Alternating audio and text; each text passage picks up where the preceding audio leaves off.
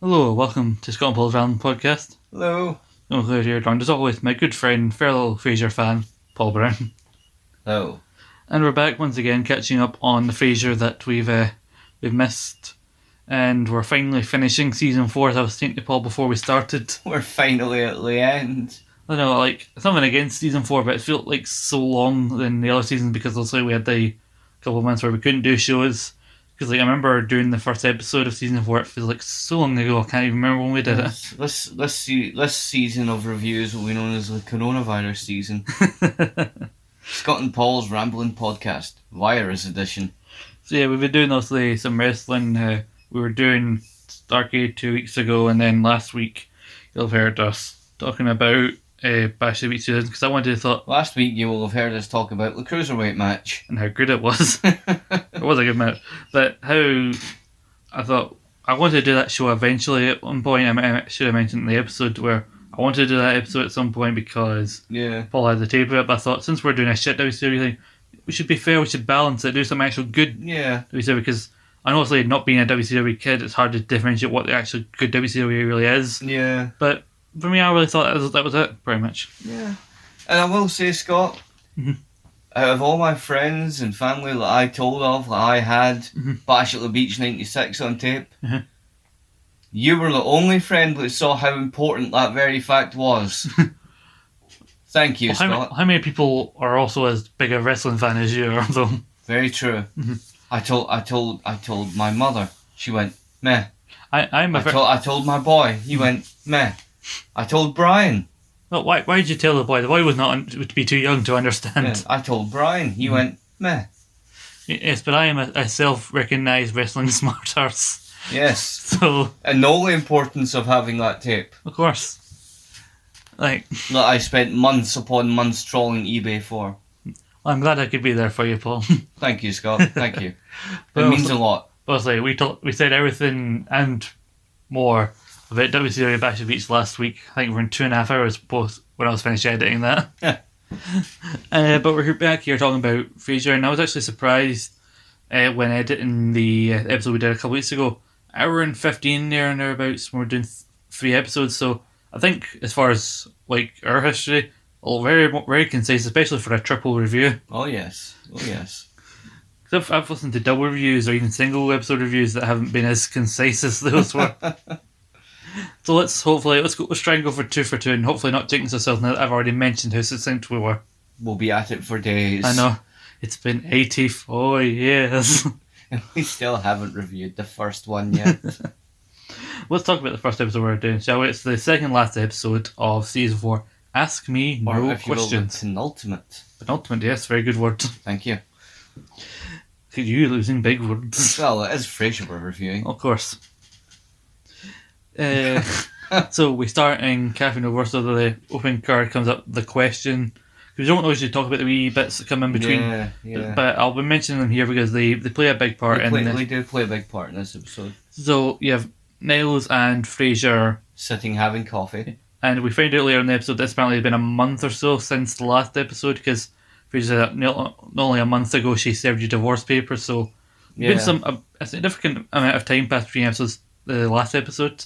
Mm. More, more so than most episodes, because you assume that's just like the following week or something like that.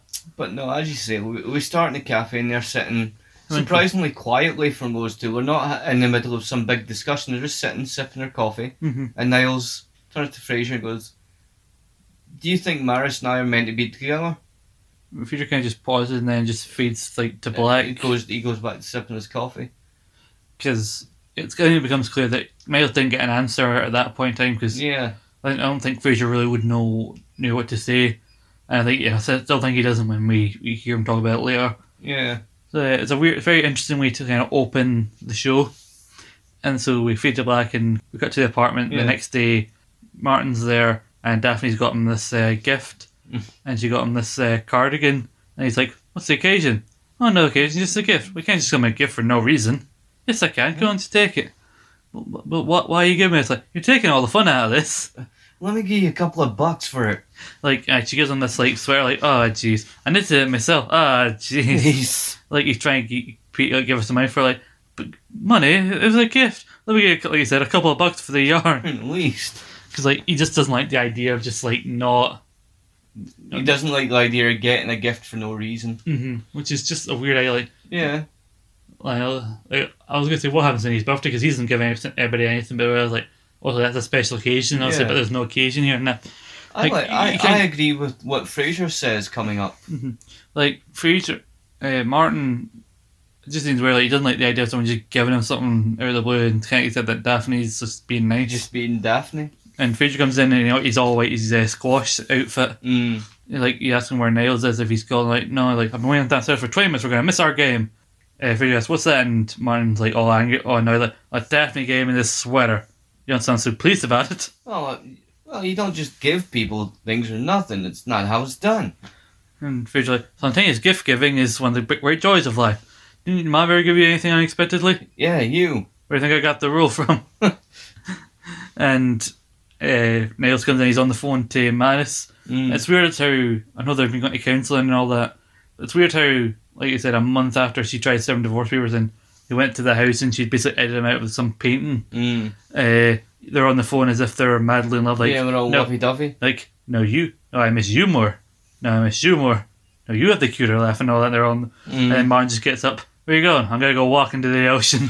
and then Fraser's just waiting for Nels to get off the phone so they can make their game. So then he goes, Hold on, hold on, Maris, I'm getting called. And they're like, Hello? Get the hell off the phone! That's a bit rude, man. And they start arguing over the phone while they're in the same room. And Re- Fraser, Fraser, Fraser kicks his one and hangs up. He's like, How dare you hang up on me? uh, it's also Fraser realizes the ridiculousness of the situation, so hangs up the phone. And they're like, how dare you? how the facial expressions from David Hyde Pierce and how affronted he is. And then he gets back, he goes all calmly, darling, I have to go. Yes, I miss you too.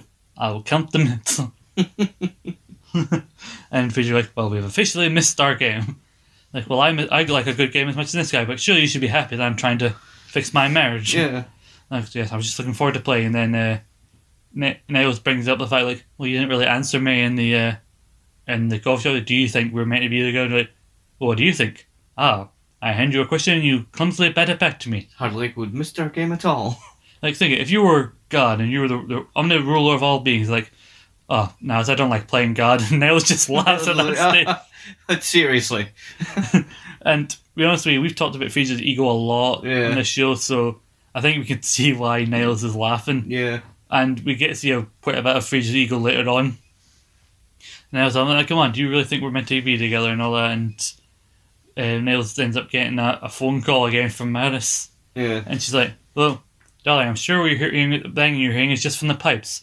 If one of the servants really got blocked in when during the remodel, he would have died weeks ago. if you really put you at ease, you can have Mara call roll call. Yes. Um, so, uh, and I was just double checking my notes in case I missed Yeah. anything. Like, and you go, hold on, I'm getting another phone call. Hello, get out. uh, and we cut back to this. We don't hear who he's got. He's been on the phone to Yeah. Uger, so he's, he's, assuming he's wrapped up his show. And Ross comes in and goes, "Your brother called again." And he's like, "Oh, he must be really looking for." Answer to that damn question. Oh, actually, he called you said a wine club meeting was cancelled. A question, and he tells her. and Yeah. Roz's solution is basically say yes because like you're basically telling him what he wants to know. Because my experience, a question like that, they don't want your honest answer; they just want reassurance. So the idea of that Nails thinks they're maybe together and just wants Fraser to reassure them in that Yeah. decision, which you can see where she's coming from. Like that's the question: Do I look fat in these pants? So there's only he goes, oh yeah, you're right. There's only one answer to that. Like, What? like there's no nice answer to that. Like, what do they? Like, I work out every day. it's a pattern, I tell you, or something like that. Like, not Yeah. Roz. I'm not saying you look fat. I'm just I'm agreeing with what you're saying. And then uh, there's a girl, Elise, I think her name is, from Mm. promotions. He's waving to her the, the outside the booth window and to her they've got a date. Like, really? And then she comes in and she's all like flirty. She's like, Yeah. Ross points out that she was touching her hair like, oh god, she is so into you. really? She might as well slingshot her penny to you across the room. Like, oh, I'm really looking forward to it, Fraser. like, hmm, she was a very attractive woman, very slender, and like, oh, I wonder why you went there. because you were standing next to me, right? I hate these pants. Make me look like the Liberty Bell. the Liberty. And so, so Rage I, Connect, I can see Roz's pain. I could get like that, you know. I, I, could notice the lack of gas at that statement. the uh, so the title card again comes up. So the answer is yes with a question mark. Yeah. because obviously the idea is that it looks like Fraser's just going to say yes to Niles. And we got to a part where Martin is given trying to get that from this big like basket of like lotions and like bath sets and all that. Mm. And uh, she comes in like, "Oh, why don't you put the mail next to that? Next to that, like, what? It's just a." She's like, "Yeah." She's like, "Do you know anyone else who uses eucalyptus oil?" Mm. Well, your son sometimes. Like, ah, da, da. Man just cuts her off right there. Yeah, Like, he's like, I don't need uh, to know that. as soon as he asked that question, I immediately think like she's going to mention Fraser, isn't she? She's like, yeah, your, your essential oils. That you got this, and he goes, and you got that thing for scrubbing dead feet at the bottom of your feet. She just looks at him like, well, if you're going to take a nap on the the couch, wear slippers. and uh, like you spent too much. All right, I'll take a couple of No, this. no, no. Like no, you take a couple. of- I'll take this, this, and then you go take He's something like, else. no, like, no, not no, that. no, not that. Oh, Daphne, just take the damn basket. Why are you paying off with him? Like, I can, you can give me a gift, but I can't give you one. Is that what this is all about? And then, like, she doesn't like the idea of him giving him something because you Yeah. feel like he has to. To start this argument, like, why are you so ungrateful? I'm not ungrateful. I love my cardigan. I love I my. love pa- my, I, I love my basket. and I love my. my car- damn cardigan. well, here, have it. Thank you. And Peter comes in. What's happening? Oh, we're Well- just exchanging our damn gifts. Well, there you go. Thank you. Thank God, you. It's like Christmas in the Gambino home. I think you're underselling how he says it. Like something. My God, the Christmas one in the Gambino household. I just love the, the, we- the over exaggeration of Yeah. some words that Kelsey Grammer's able to in his big gravitas voice. Because more than the Gambino household. it's like, there you go, thank you very much. and uh, Martin's saying about her Mark nails one again and like reaches again first of all, like, God, he really must want to know my answer. I'm just gonna tell him yes and uh like he- Martin says like you gotta keep your big bazoo shut. Because you know, you always get in trouble. I open that big bazoo of yours. Oh, how wonderful that. We've just found another word to scratch from your vocabulary. and like Ma- Fraser says, "I'm just going to say yes because I'm going to tell him what he wants to hear." And then uh, Martin says, "You know, he does take your opinion very seriously." He goes, "No, we always come to you for advice. Where do his masters? Where is that his Yeah. practice?" Like, hmm, I forgot how much my opinion may matter to him. I may be the most it's the more important question he's asked me. Like, he's been way too much stalking his opinion, and Mm. Martin goes, "Well, I wouldn't go that far. Quiet, Dad. You don't know what it's like to have your opinion matter." Which is a really harsh thing to Yeah. probably say. And then again, fucking full ego mode. As soon as you realize how important this is, Ma- uh, Yeah. he's all because obviously I think the answer should be no when you ask, given their history, like and plus the, su- the stuff that we haven't seen, obviously that Fraser would have experienced for how long they've been together. yeah. Mar- Marson now, so surely Fraser should say no. But like again, he was considering Niles' feelings and everything, and like he's measuring the evidence, like and he thought about how she's always treated him unfairly and the shit she's done in the past. But like Niles insists she's changed, so he's trying to weigh up the facts. Mm. And uh, while he's talking, Martin gets up and leaves to go get the paper. he comes back in. He comes back in just as he goes. You agree, Dad? Oh yeah, totally. Does he even? He's wondered because Fraser's wandered to the window, so he's back. He does Yeah, not he's even not paying realize attention. You've not even noticed that Martin is gone. Are you noticing how much we're firing through this episode already? Yeah. It's a good episode. Like I say, we, I was wondering, are we going too fast here? Or, I don't think so. I think we're doing good. yeah. I hope people can keep up. Keep up, people. I'm not saying that negative, I just don't want to be like I'm talking too fast that people can't keep up with. You're doing fine. You're excited. I know. So ne- Fear goes, okay, I get an honest answer. And you go straight to the source. So we cut to Nervosa, and the waitress comes over to Fear and asks if he's ready to order. Like, sorry, I'm just waiting on somebody. And then a very slender, very slender Hmm. woman comes in the door, and from the briefest seconds, I'm sure all the fans at the time thought, Maris. I know, because like, even looking at this woman, she doesn't. There's some things that we've heard about Maris that don't really f- s- suit this woman. But like, if they were ever gonna cast somebody as Maris, I think this woman looks the closest Yeah. to what you c- the best you could possibly get because she's like got sunglasses on her face. She's kind of got this weird hood thing on, and she's she's, ve- she's very pale. She's very like skinny, but not like not really to the degree that we've heard them. yeah. I don't think anybody's physically that But who Then- who comes in behind her? Like then she comes in, like she's waving. It looks like she's waving for each other again. We all think, is Ma- is this Maris? Like, I really Yeah. love the figure. Because then she wanders past him and then he stands up, Marta! As uh, the maid comes in. I've got to say, one of my favourite characters in Frasier over the years, even though she only had little teeny parts, Mhm. loved Marta. Well, she's always, it just goes to how well she was when they had her, because, like, her with her pronouns and her mispronunciation during the, the fencing episode. Mm. Damn you, martyr, and your pronouns. and uh, she's she's talking about the English lessons she's been getting with uh, I did not steal your shoes. My shoes. shoes? I think there may be something lost in translation. Vanguard. oh yes, that's what we need now. It's a fourth language. But yeah, she comes in. She's talking about the English lessons she's been getting. Like this coffee, most delightful. Mm. at at last, so declassé.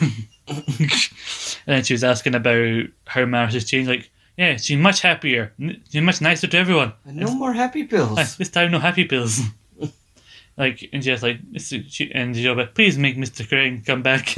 and like she thinks that she he asked her, Do you think that she would treat Niles better? And she says, Yeah, like, please make him come home. Mm. And like it seems like his his mind's been put at ease by Marta and she goes like and then again these English lessons Yeah. and she gets out like she goes to the to do kiss and she's like, Call me, mean it and she just walks away. And uh in comes Daphne at the point and she's like, What's she doing? And she like she was saying about how she thinks Martha changed and she's like wants Nels to come back and Daphne kinda puts more doubt in Fraser's mind just as he's been put at ease, like Yeah. like maybe she, of course, she would say that. Like, why? Well, maybe she's got an ulterior motive. Maybe it's because like Doctor Dr. Pena, Crane's a good buffer between her and the staff. which isn't without merit because uh, main of the episode where Niles goes to leave. And they're like, can we come too? Yeah. Well, I'll say again, she has claimed that she's changed, and and Fraser goes, hmm. It occurred to me that Marta may have an interior motive. and again, Fraser, as usual, overthinking things as he does. Because originally he was just gonna tell Niles what he wants to hear, but now that he has to like, he was like, you should just give his proper opinion. Yeah. That sends him like spiraling. And now he sits down at the table and starts thinking still and talking out loud again, thinking that Daphne's there. But then Daphne spots somebody that she knows, Mm. so she wanders off the tank. She- Yeah, and then she goes to get her, her coffee bean to the counter, Yeah. and then I think she's completely forgotten about Fraser. And she goes to walk past him as she's leaving and goes, Don't you agree, Daphne? Oh, yeah, certainly. so Fraser then weighing up the, the pros and going, like, Well, he says she has changed. And Mm. so again, he's no even, he's talked to Marta, Roz, Daphne, and Talk to uh, basically everyone that it could possibly matter, and he hasn't come to a decision yet. although. Why wouldn't he talk to Maris though? Because the tease that that's who he's going to talk to. Yeah. why you wouldn't else? You don't have to show Maris, but like Fraser knows Maris. He knows where she obviously lives because they broke into her house the last episode. Yeah. I mean, they don't technically even need to show the conversation between them. Well, yeah, I'm sure he's got her number somehow Yeah. that he can talk to. her. Yeah, it's just a, a weird thing I was thinking. Anyway, uh, then this poor woman, I feel so bad for her. Yeah. Fraser goes on his date with this Elise. Still having all this trauma in his head. Like he's, he's all polite there. She gets in the car. and He wanders in outside. He's like he's talking to himself. Stop overthinking. Enjoy your date. and uh, she asks him if he's, he's okay. And like he's, like, or he, he, he suggests some place, and he goes, "Well, I trust your advice. I mean, who wouldn't?" And that sounds like instead of just letting it let it slide, Fraser just Yeah. like just for one just for one night, put it aside and focus on this date with someone who's clearly interested in him. Yeah. And so she's like, "You okay?" And he says, "I'm pre- pre- preoccupied." And he decides to say, like, she wants to know what's going on. So he's Yeah. instead of just saying, "My brother asked me this question," it's really got in my mind. He and his wife and all that. The way he frames it really leads this poor girl on. Yeah. He says, "Like, do you believe two people are meant to be together?" Like, I've been thinking about it all day, and she's like, "You've been thinking about that all day." now, initially, I thought the way she was reacting was going to be like, as we've seen Fraser do in the past, where he gets a bit too intense and kind of scares some women off. Mm. So she thought he was she was going to think he was getting a bit too serious, whereas instead This woman's really into it. she's into him. So now this is leading her to believe that she thinks that he feels the same way about her that he that she feels about him. Yeah. I feel so bad for him. I know me and her. Like she's you know, like what what what attributes you know, things in common, you know mutual Mm. interest and like she's like sexual attraction. Well, that's a given, and uh, you know, they're like, well, my, me and my wife had all those things in our marriage ended horribly. Maybe she just didn't appreciate you. But did you listen to your show every day? Sometimes even tape it so she listened to it in bed. oh, and Frasier not picking up on any of these signals. Like she's clearly, again, clearly into him. Like he goes, he just he just offhand goes, I didn't have a show then. He Mm. barely even looks at her when he says, he goes, I didn't have a show then. and then like, what does it? What does it take to realize that two people are meant to be there? And she go- she just like interrupts him, going, "What does it matter? It just means it's as long as we both feel it." and Frasier's like, "Wait, what?" And then she was, she says in a talk about how she felt and all that. And Yeah. Frasier suddenly realizes like what, what she's picking up on, what she's getting at this, and instead of realizing, oh, I may have led you to believe something else, and this is actually what I was talking about, he thinks that she's taking the piss and that. He goes, I'm thinking you're quite the prankster, aren't you? Hey, not pretending that I don't. that I'm not talking about my brother and his wife. Surely Roz must have told you. Why would Roz have told her? yeah. because they didn't really they didn't do anything to make it out that Roz and Elise were pals. She just True, Do- but it has been pointed out that Rose is a gossip. yeah, but I don't think the thing with Fraser has to make this decision to help Niles and Maris is the most juicy gossip worth topic. True. Plus, like Roz knows Elise works in promotions because she gets highlighted about her from promotions and all that. Yeah. But they've never said that they actually talk that much. So, fr- So- just Fraser making assumptions again. Yes. Oh, you women, you must always talk. Yeah. from Fraser. so, and then poor poor woman seems so embarrassed that she just storms out of the car, and Fraser tries to salvage it, but he's he's, he's, He's too fucked late. it. He's fucked it. Yeah, if he just from the beginning said that the issue, it was an issue regarding his brother and a question he was asked, he could have probably saved this whole thing. They could Yeah. have had a brief discussion about it. She could have helped give him some reassuring advice. And then they could have had their date. and they could have went on a date, and they could have soon realized just how they that he, maybe he was if he was into her, they could have went to her because she was clearly into him. And then some. Yes, and, but poor woman storms out the car, and we never see her again, I know. which is just too bad. She took she took drastic steps. And then She went and got another job far away from Fraser. so we come back to the apartment. Fraser's like, "Why is this so like hard?" yeah. And then it just shows that he's talking to Eddie about it. There's just so much at stake. And Eddie barks like, "Not that kind of steak." It could be we see something rare that we don't usually see in Fraser. Was that?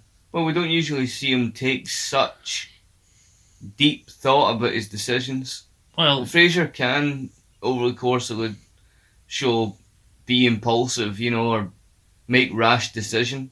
This seems to be one of the few times he takes real, real, real painful thought over it. we talk. We'll talk about him making rash decisions in uh, the end of the next episode. But like, yeah, yeah. I don't I don't think he does it as often as especially not in the early seasons Mm. where we've talked about him like stop overthinking things. I think this seems very in character I for suppose. Fraser. I suppose. At least in my opinion, I think at least like I think they, or at least Never to the point where he seems pained, though. well yeah, but I think they needed this to be the main plot of the episode to keep a running theme going. Mm. So they had him to this extent. Yeah. So they had to amp, ra- amp up his over eagerness and Yeah. his over carefulness or whatever you call it uh, up a notch for the purposes of this episode. Yeah. But it, it does allow for a great story because also he gets he gets all the different perspectives from Oh, people, he does, yeah. but still has that struggle because like this is the, the idea of do I just spare his feelings or do I need to come out and be honest with him because he is my brother and I want him to be happy. Yeah. So then Fiji was like, "No, damn it, I'm not going any clearer. I'm going for a walk." And then Eddie follows him like, "Not that kind of walk." and, he was, and she, he just stares at him like, "Time for your bath." He runs away. Damn dog.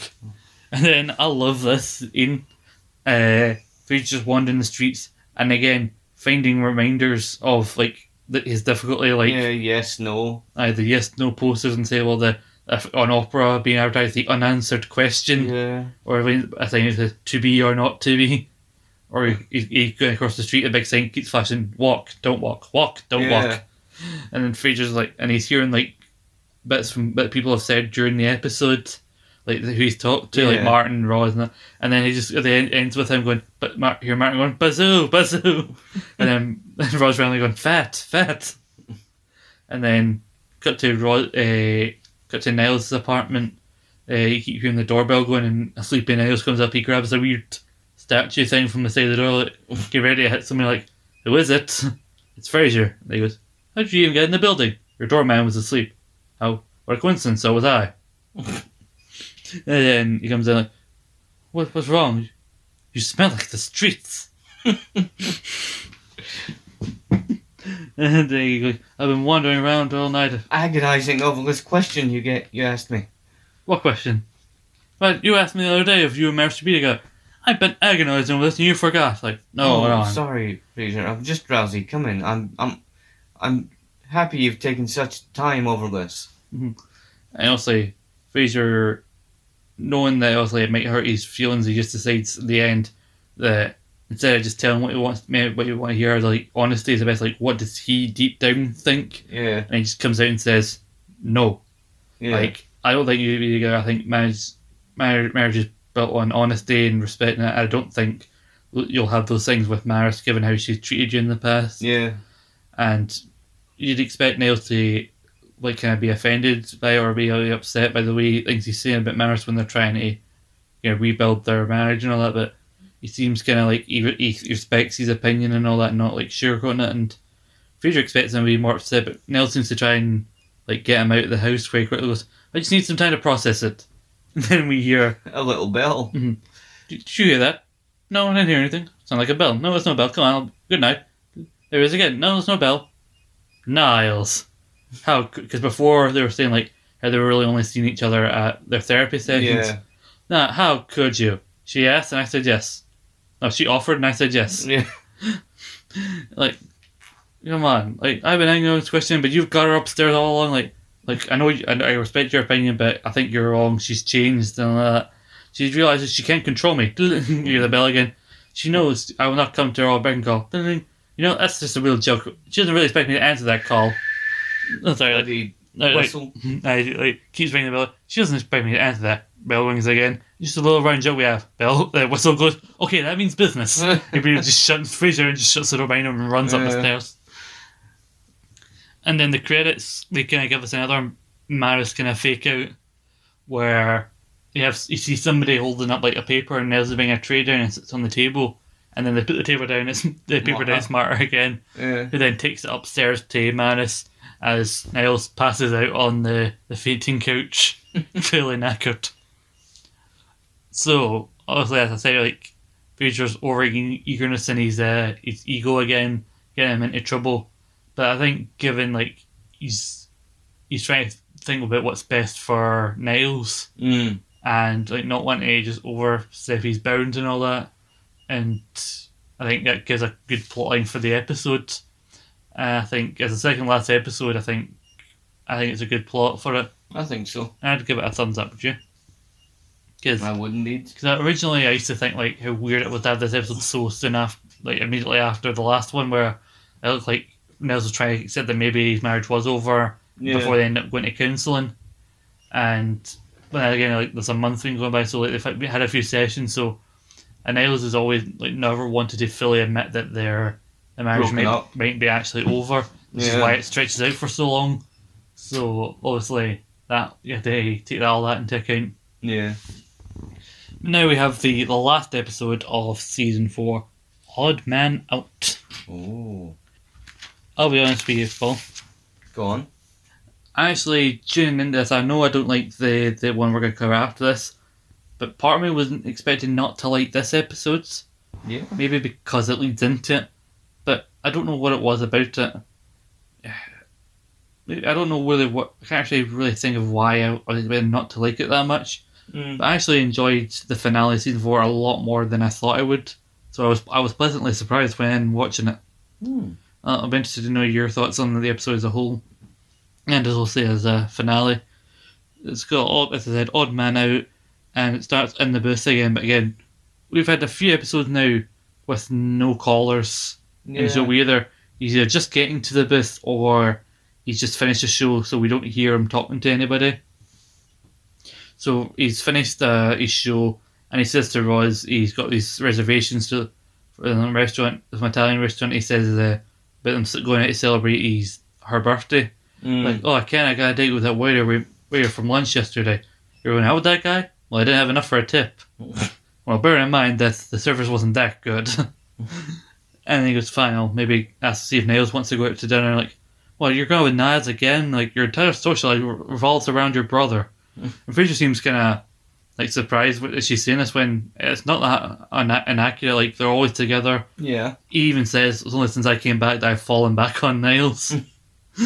and, like, you need to, you're in a rut. You need to spice things up, you know? Go out, get drunk, wake up in a stranger's bed and not remember how you got there. so basically, he exchanged my rut for yours. and uh, Roger looks at him like, you know, one time, after one Friday after work, I hopped on a plane to Acapulco and didn't pack anything but my toothbrush. Oh, yes. I remember one Monday you phoned in to work sick with a mariachi band in the background.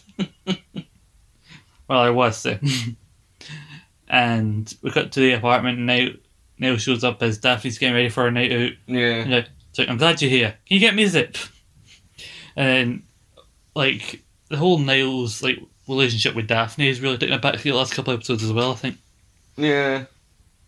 Obviously, we had uh, Daphne hates Sherry, where she was gonna he was gonna trying to take advantage of it and finally be able to sleep with her. Yeah. But now he's been focused on Maris here that we forget like well what well how does he how does this affect how he feels about Daphne? Because like you remember in My Coffee and Nails like so basically you'd like to stay married to they're married to Maris, but you'd like to have an affair with Daphne. Yes. Can I do that? No, you cannot.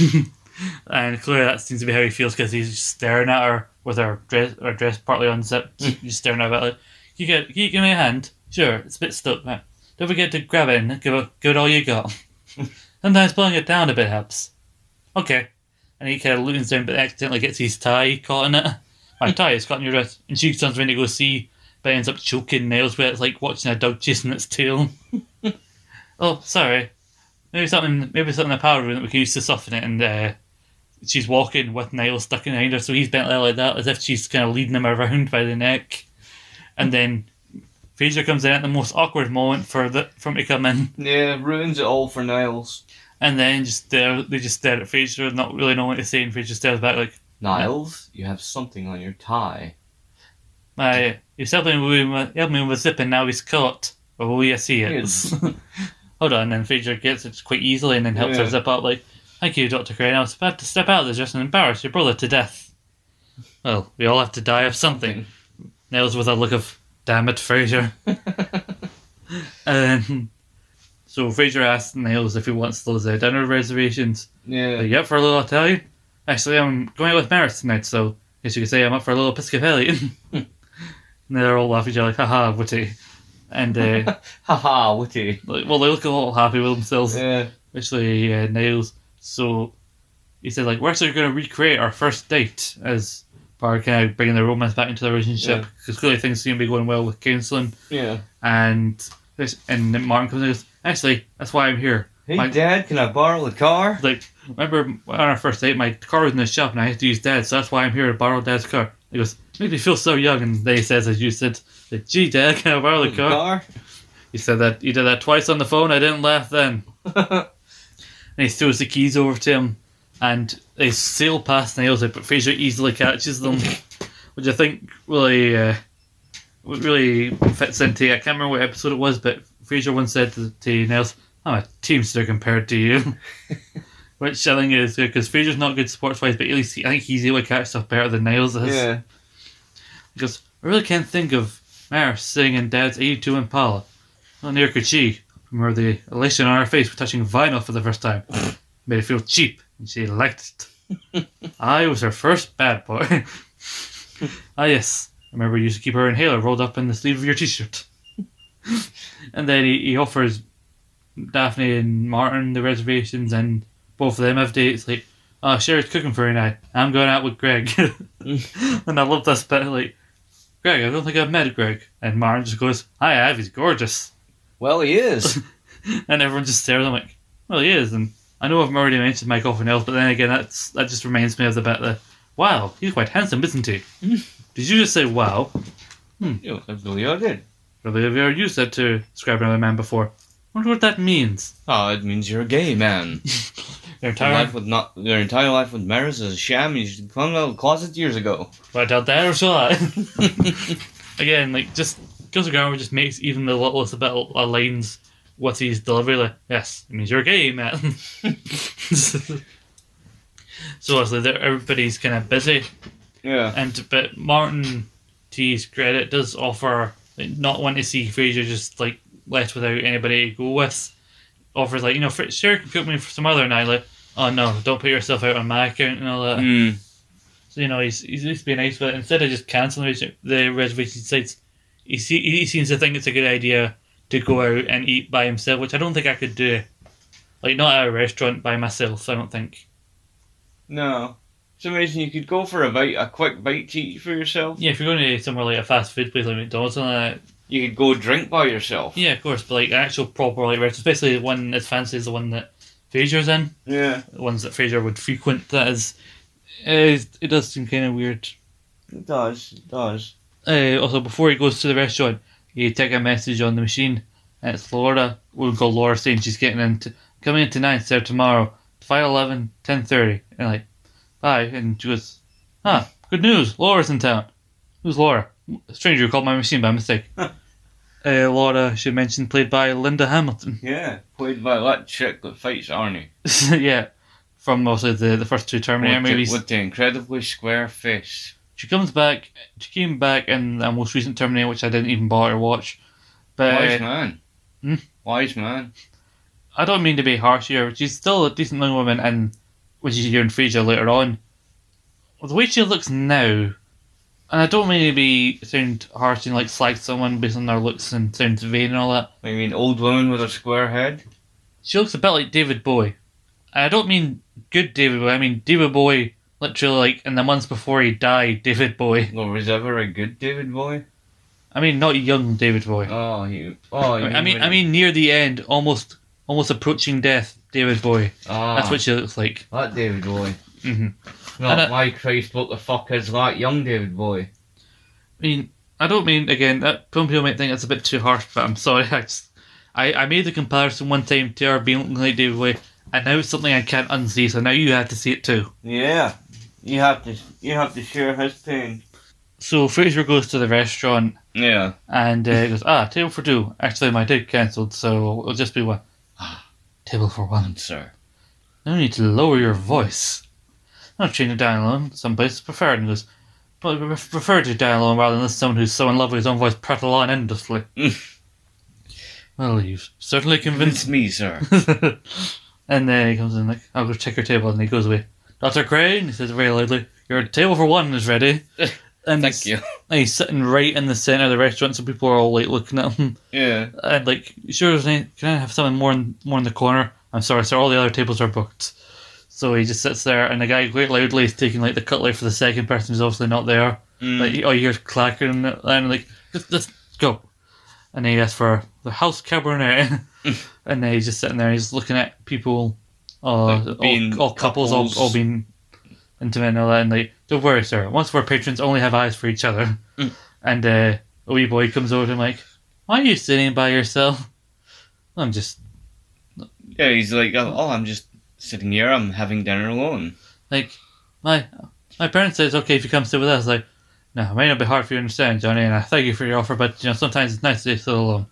I once I was once bad, and teacher made me eat lunch all by myself. Well, I hope that may give you an opportunity to think about what you did. It didn't. I just cried. Let along, Johnny.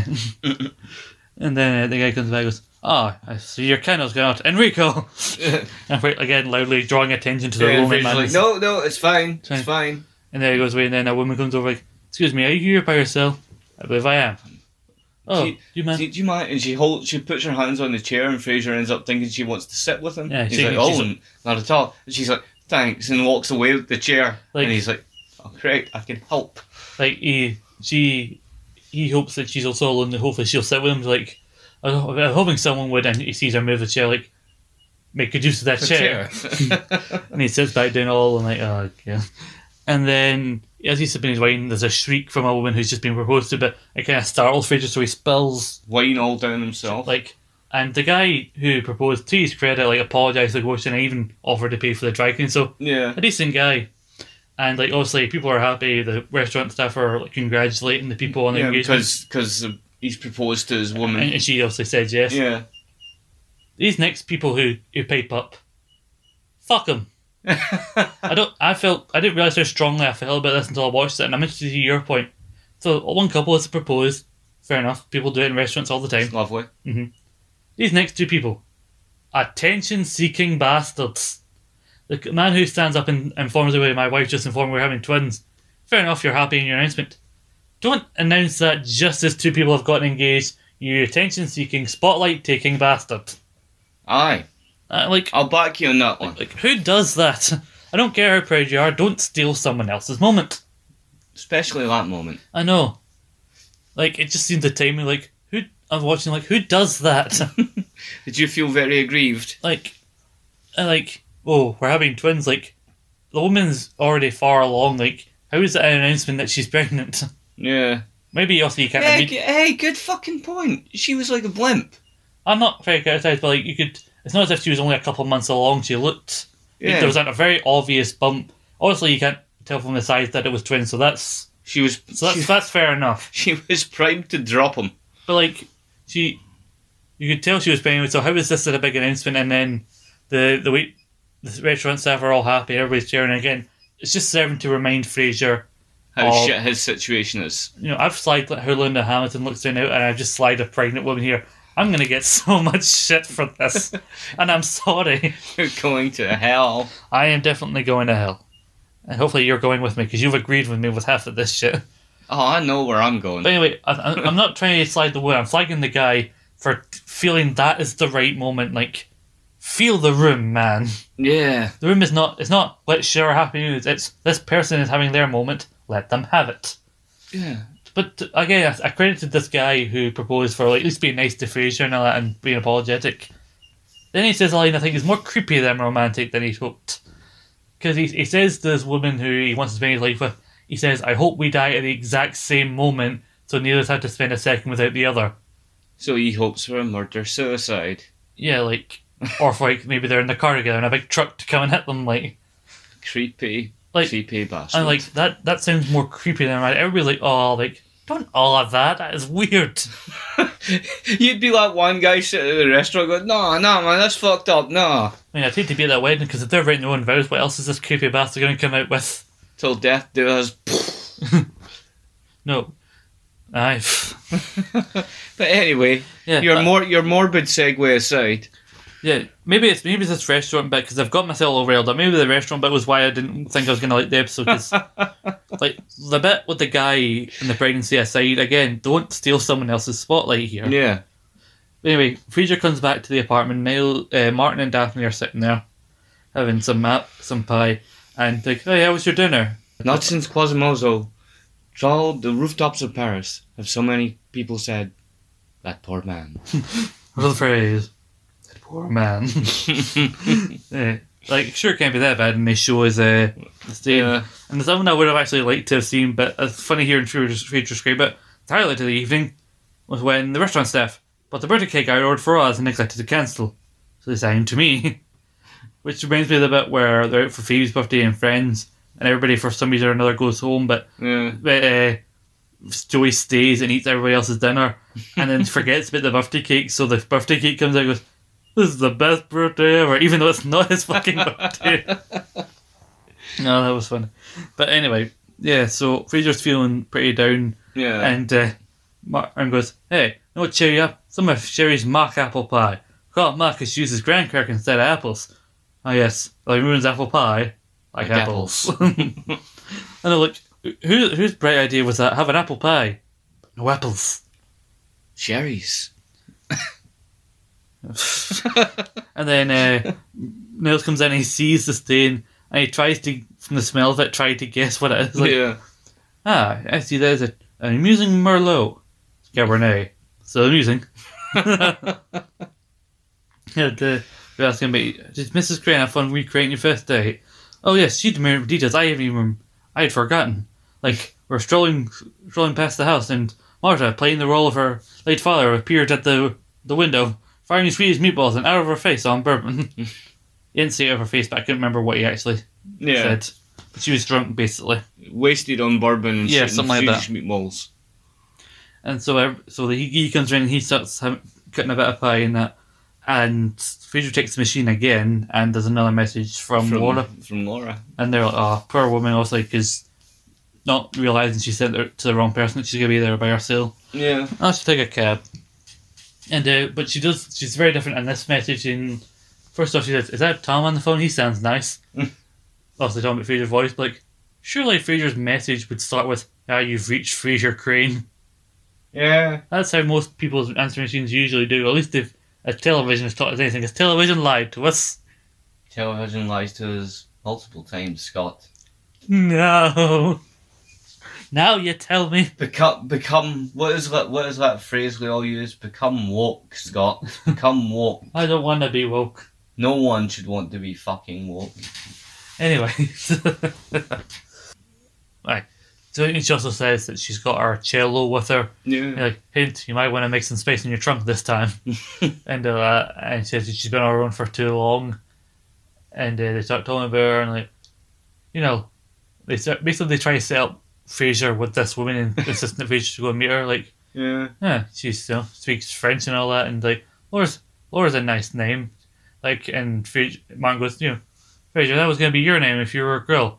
Your mom liked Priscilla, but I never liked the name Prissy. And then Niles just casual as he's taking his bit of pie. Yes, I never cared for it either. like you know, you, she plays the cello, you like that. Speaks French, she, she appreciates neatness, and uh, Martin goes, she's sure she's keen to show affection. That's that's good. And everyone just kind of does this turn to He's Martin. like- he's like, well, excuse me for growing a little. I know because the whole thing about Martin, especially even back back to the three dates episode where Nell said like he's been hesitant to show affection, like saying things like "I love you." And Now Mhm. he's saying like she's good, she she's openly affectionate. That's good. And Oh, everyone's- excuse me for growing a Grow- little. I just love the sudden alternate. I'm like, and then like talk about the idea of uh, like um like the romantic meaning, like, him being there to meet her at the airport, like, and Margot, yeah, you can't be with me in some romantic way. Like the time I met your mother, I met your, met my mom over a chalk outline of a murder victim. It was romantic to us. You ever wonder why on our anniversary she'd make those gingerbread cookies with the head tilted and the legs slightly crooked? We thought they were dancing. so they, her appalled now. says, We thought they were dancing. And uh, Davy tells about meeting a guy at Stonehenge who told me he was an actual descendant of a druid. That's God. the one place in the world where that line would work. And, uh, Dav- and, Mark, and then Niles talks about meeting some women on an airplane who offered to bet, who offered him to uh, join the Mile High Club because rather than not and tell her that I didn't know what that meant, I was like, I don't really fly enough for that to be worthwhile. nope, still not Ah, fun. that was 20 years. Nope, still can't laugh at it. and then, like, like she's this woman, she said she's been on her, lo- on her own for so long, so you know she's available. Hmm. Fraser kind of sees it as being a bit weird, like, also the fact that she's not realised that she's led the message on the machine, and then there he is Yeah. to kind of meet her, and I can see his point from that. And Elson's back. Hmm. She, she'd like to sound my voice, and then he keeps saying, oh, What have you got to lose, and all that. And Yeah. then Fraser states like the idea of like being impulsive that we talked about earlier. Like, yeah, Yeah. sure, I'm gonna go do it. Like, and he, he rushes to the door, grabbing his coat. Like, uh, Fraser, no, no, not now. If I think about it more, I'll change my mind. Oh, Goes at the door. Sorry, but not before I change my shirt. and then we have the bit where it'll say see people who hold signs for people at the airport. We have people holding like professional like drivers holding signs Yeah. like Doctor So and So, this person. Then it cuts to Fraser, get a little awkward face, look on his face with a, a rush sign that says Laura, Laura? and then he doesn't really see her, and then he hears, he recognizes the voice Yeah. as uh, we see Linda Hamilton coming out with the cello case, and uh, with uh, Laura looking for Molly. Wow, she sent a driver. Oh no, I'm not a driver. I'm a psychiatrist. I'm here to help you. I'm being committed? oh no, and then he explains what happened, and she was, oh, my sister got a number. I must have misdialed and all that. yeah. Like you came all the way down here. Were you the nicest guy ever? Yes, actually I am. Essentially- May, may I take your cello case? Oh, I checked my cello case. This is my purse. Why does why is it, nobody finds that funny? Oh, I find that funny. Why isn't anyone else? and, like you see over the like you have to drive her like to her sister's like Yeah. oh, no I'll take a cab but come on let me buy you a drink to say thank you for coming all the way down here yeah. and he goes like uh, do you ask for a glass of sherry and that really helped That helps Fraser. Fraser like think he's made the right decision. Like, Uh, although, of course, I don't really expect much from Airport Sherry, but God, that made me sound like the perfect snob. Yes. but in a good way. And then they're chatting, and she's asked a bit why she plays the cello. Like, I don't know, my dad used to take me to the, or- to the orchestra, and like, it just sounded sad, like it needed me. Hmm. That sound weird? Yes, but in a good way. And they're chatting, and you know what? Honestly, before we find out about her situation, Yeah. I actually think Laura would have been a good fit for Fraser. We talk about a lot of women who said, "Oh, she would have Yeah. been good for Fraser. She would have been good if she ended up with Fraser." But from the way this scene is, like Yeah. as far as one appearance uh, guest stars go, Linda Hamilton, like she's also there are people who are way better than her and have way more iconic episodes, Yeah. but she plays her part really well. Like the co- the dialogue between her and Fraser. I don't mean to hit, to hit on this again because I swear I wouldn't mention her again. there is more chem- believable chemistry between Linda Hamilton and Kelsey Grammer in this one scene than there is in however many episodes Fe- Kate Costas was in. I'm just gonna say that. I'm just gonna say it because again, as, I- as I said before, the Kate Costas and the romantic side of it, they went from butting heads to suddenly not being able to keep their hands on each other so quickly. It made no sense, and it fucked up any chemistry they might have had. But in this one scene, look, they're so this is so much better acted, I think. I will respectfully re- decline to comment because I think I disagree with you quite extensively. How so? Come on, tell me. Well, I, I, I am not against Kate, Well, I know you're not against it. I just think uh, but I, I do see what you're saying. I think it's a it's a question of chemistry. I think between the actors, I think Linda Hamilton plays her part well because they because they start out with Kate like they have so much in common, and then they suddenly turn Kate into this country loving Catwoman thing.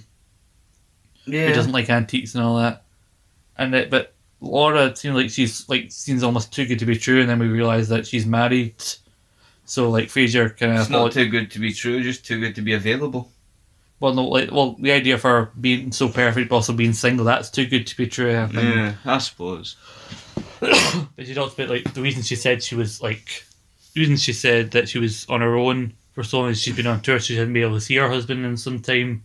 And Fraser like, well, I guess you can. Well, you've you jumped just a teeny bit there. Oh, please. uh, But um, like you say, Fraser and her are discussing Sherry, and he's asking about her why she picked the cello and things, and their discussion is going Fairly well. fairly well. I think I can't exactly remember the line, Mhm. but I think Fraser mildly flirts a little, Yeah, I think she can. and and she kind of catches onto it, and she goes, "Look, Fraser, stop me if I'm reading this the wrong way, but I kind of get that you're Yeah. Uh, luckily, she picks up on it immediately and lets him know. Like she does, she's not cruel about it. Like, hey, Oh, I'm married. Like, she's, so, nice about nice it. about it. And luckily, she when as soon as she knows it, she makes sure she lets him know and doesn't like lead him on. Yeah, or she's anything. just like I just have to let you know now I'm married. Mhm. You know, and, and like, Fra- but when she when she says that, Fraser just sounds so dejected. He's like, oh, Mhm.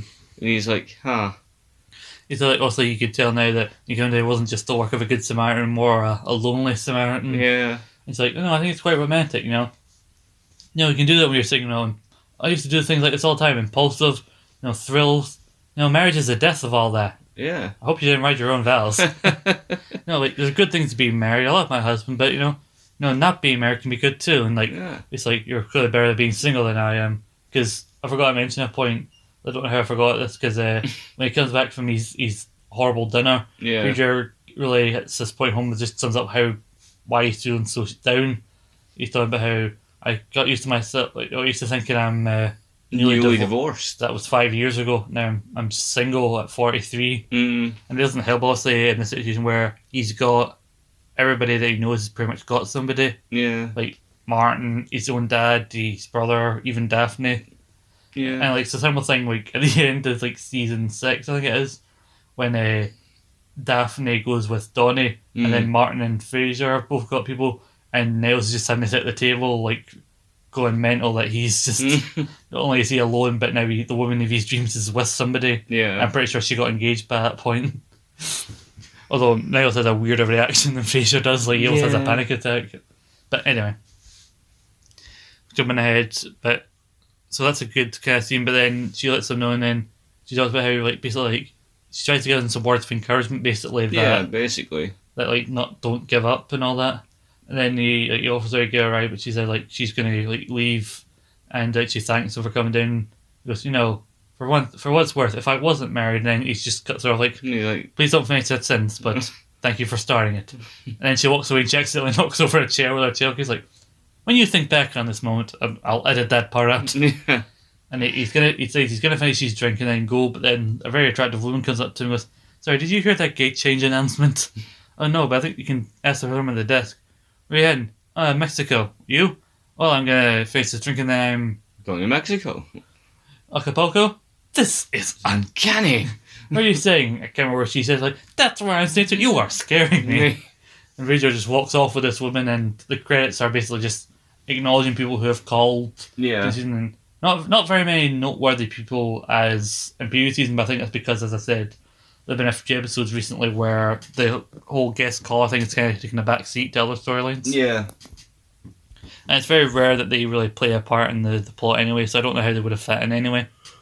But before we move on, that's how season four ends. What are you- what are your thoughts on season four, kind of as a whole, looking back on it? I'd say it was pretty solid season.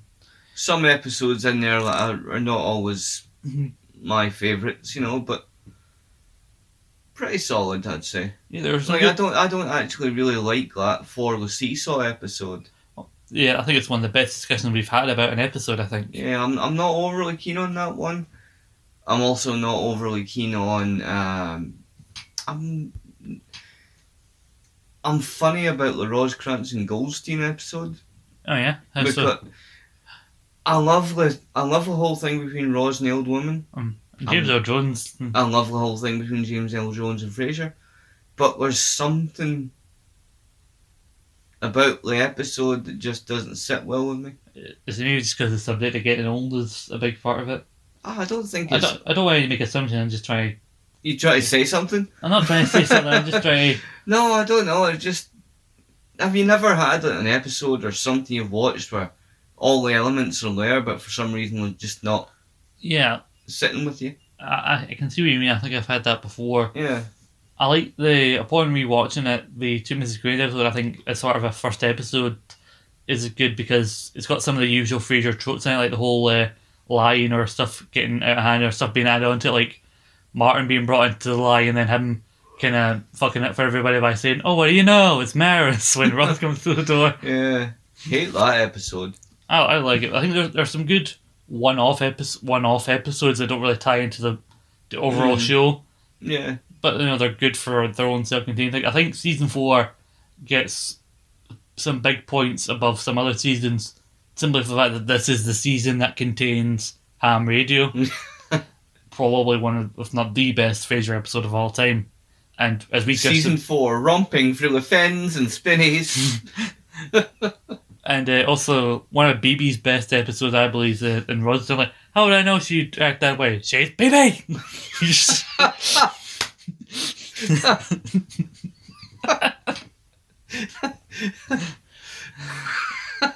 I, I, I get- I think Baby! there are as I as you said like there are episodes that aren't my favorite. Yeah. Impossible Dream I don't think is high on anybody's list because no I like oh, okay maybe yours but like I just it's a bit of a meh episode for me. Also the idea of like overanalyzing a dream and all that but Yeah. like it, it just it just seems very nineties that Fraser's worried about a dream that may imply that he's gay. It just seems very I don't I don't mean to sound I don't know what the word is, but like I just it doesn't sit right with me. Whatever the word is, I'm sure someone will make up a word for it. I don't know. People are good at doing that nowadays, making up words for shit that doesn't need a word. And like and when he tells like Martin about the dream and Yeah. Martin's reaction immediate reaction to it, it just Martin's old school, I know, I'm just I'm just saying. you know. I'm not trying to make an issue of it, I'm just saying it's not one of my favourites. Yeah. but and there are one or two other episodes that aren't my favorite either. Uh, Ross has got, has got some good episodes this, in this season, Mm. including like that one I mentioned, the BB episode. Baby! Uh, for first season, it did provide some good discussion at least. Yeah. Mixed doubles is actually a I think one that doesn't really get talked about too much. The one with Rodney, Oh, I don't think yeah, that gets. I don't yeah. think. I don't know if that gets as much love as it maybe should. Yeah, I like the one with Rodney. He's like this guy looked basically looked like a David Hyde Pierce like stunt double or a David Hyde Pierce impersonator. Uh, They got him that like down. that's what, that's what the biggest David Hyde Pierce man you would see at a Fraser convention. I like if you're Ah, looking Check at me out. Look, I look like Niles. and oh fuck, what was it? Aye. Sherry is a big part of this season, and Mm, I think with Sherry comes a big thing with Martin. Hmm, yeah, in his development, like you talked about, excuse me for growing a little, like we talked about the idea of him being ready to say "I love you" to the first woman since, says Hester. because he's, he's not that he hasn't dated people, because we have seen him out with other women. but, Like this is the closest one he's ever like gotten to at this stage of the season. Yeah. So from that, like obviously, there's not a lot personal wise, like because like I feel like there's some while it provides some great moments that with the the Plus, Mar- plus, um, sorry to cut you off, but plus in season four we have the sort of fluctuating relationship of Maris and Niles too. I'll, I'll better actually make a point in that. 'cause, oh, like, sorry. while it provides some good moments like the hot and foamy episode, the bit that you were a detective, you know. My heart and foley must have exploded. Like so he was a detective, you know. Look, my favourite bit of that scene is actually from Frasier. Hmm. You know, Niles, Niles. But like even before that even before that, like my reasoning my reasoning was based on my mother's obsession with firemen. It's that like physical I can't even decide who I like better when it comes to the physical acting. Is it David Pierce or Kelsey Grammer? Because they both I'll, that's that's a future discussion for an episode, I Yeah. think. But well, not a whole episode, but a big part of an episode. But because that, even though it provides some great moments, I really feel like again it's a case of drawing out the inevitable ending of the marriage between Maris and Niles yeah, because they because they decide officially to go forward with a divorce proceedings in season five. It's not until season six that they're officially like no longer I Married. think- and while that happened, like even other than like the bit with the shared episode and the mixed doubles, I, the the Daphne and Niles relationship kind of takes a back seat. I think it's not much of a focal point, unlike in season three where you had episodes like Moon Dance. Mm, But while the mar- eh, sorry the Daphne thing between with him isn't focused on too much, Niles gets a lot of again even more so than last season gets a lot of focus. Like even gets the episode head game centered around him mm, and Fraser not you know because Kilgraham was forced to not be a part of it due to his personal issues. yeah. So he gets a lot of great moments again. The, the hot and foamy just the way he just deadpan walks out with all this foam all over him. So he gets the good ones, and honestly, I think Daphne was was used as kind of a a bit of a weirdo in the first couple of seasons Mm. but more often than not, I found myself during season four more times than before saying that, "Oh, I love Daphne in this scene," or "Daphne had the best line of this scene." Yeah, yeah. like she- with the with the he, he was a detective bit, or like even though she's only a small part of it, every time, almost every line she has in uh, Ham Radio is makes perfect. you laugh. like the sound of people changing wings to wings, or the sound of ominous music, or the I'll try not to say who the murderer is. Oh, great! I hate it when people did that when I was a cop. So I'm I'm sure there's negative things I could say about this as a season compared to others and like things that it has that other seasons doing. Yeah. but- But we we shouldn't though. I know, but like I'm I'm when I really think about it and I think of the episodes themselves and what they accomplish. Because I said there's all as with May season there's just one off episodes that really don't factor into it, even though it was Yeah. good, except for the occasional really good scene.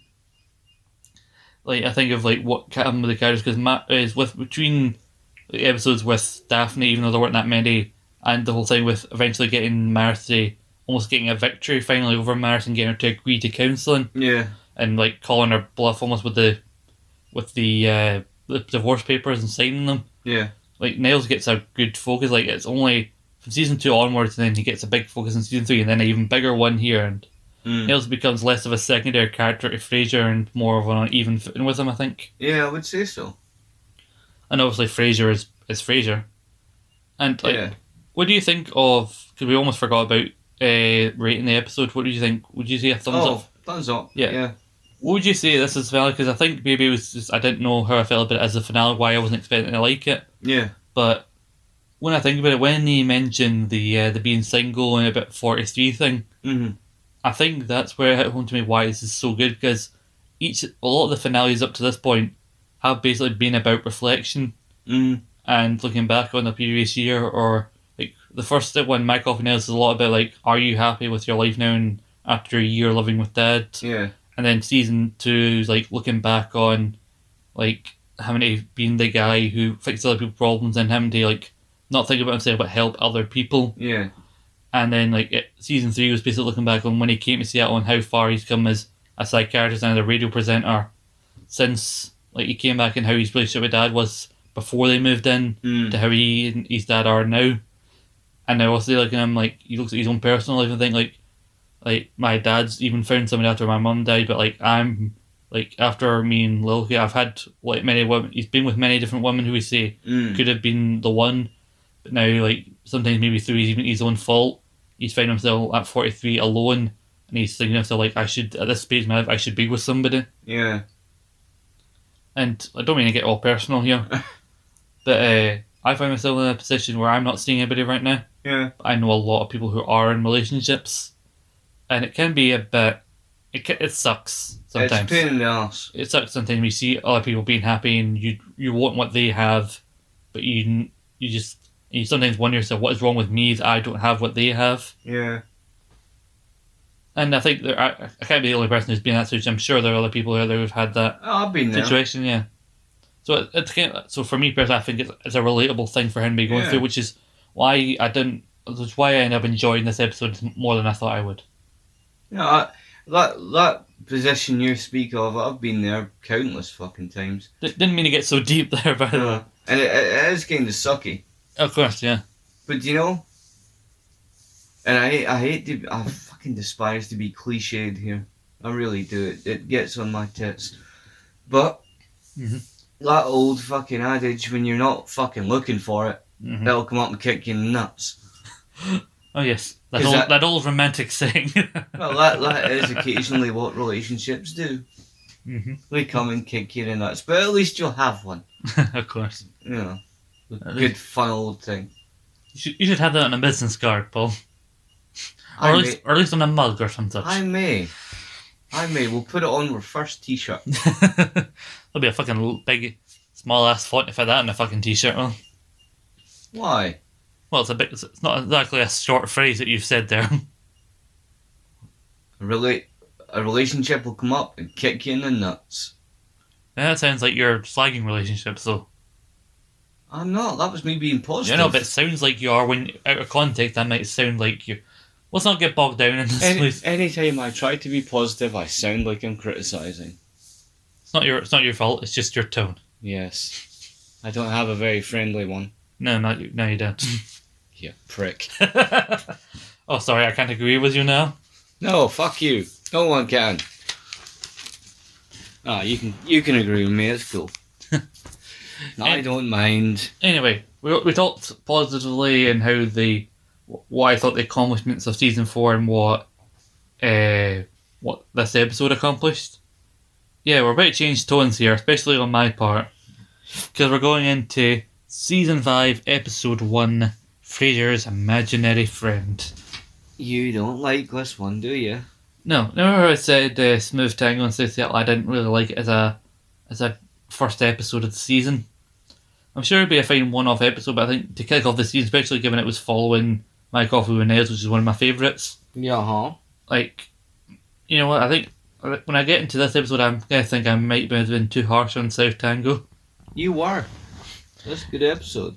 I mean, to their credit, at least I like the idea of them fi- finishing season four and starting season five, but falling right into the next the pl- right Yeah, in- they start season five on the plane. because he's in the airport with that woman, and then he starts season five on the plane with that same woman, which is the first time they'd ever done that in Frasier. Yep. Which immediately that immediately like start again, and it was which is also weird by the way. How the fuck did Frasier get on the plane? I doubt he, was- he was planning on leaving the airport with that woman with Linda or sorry Laura. So did what did he just have his I know. passport and shit on him? I know like these are things you probably shouldn't think about, but like. Like I don't but think you do. like is the bar past the customs bit so do you have to have the passport to get past that bit or was fucking security on airplanes so lax back in these days Maybe. maybe Anyway, we don't want to get into airport security and shit like that. You don't want to do that thing like you could do with cartoons. No.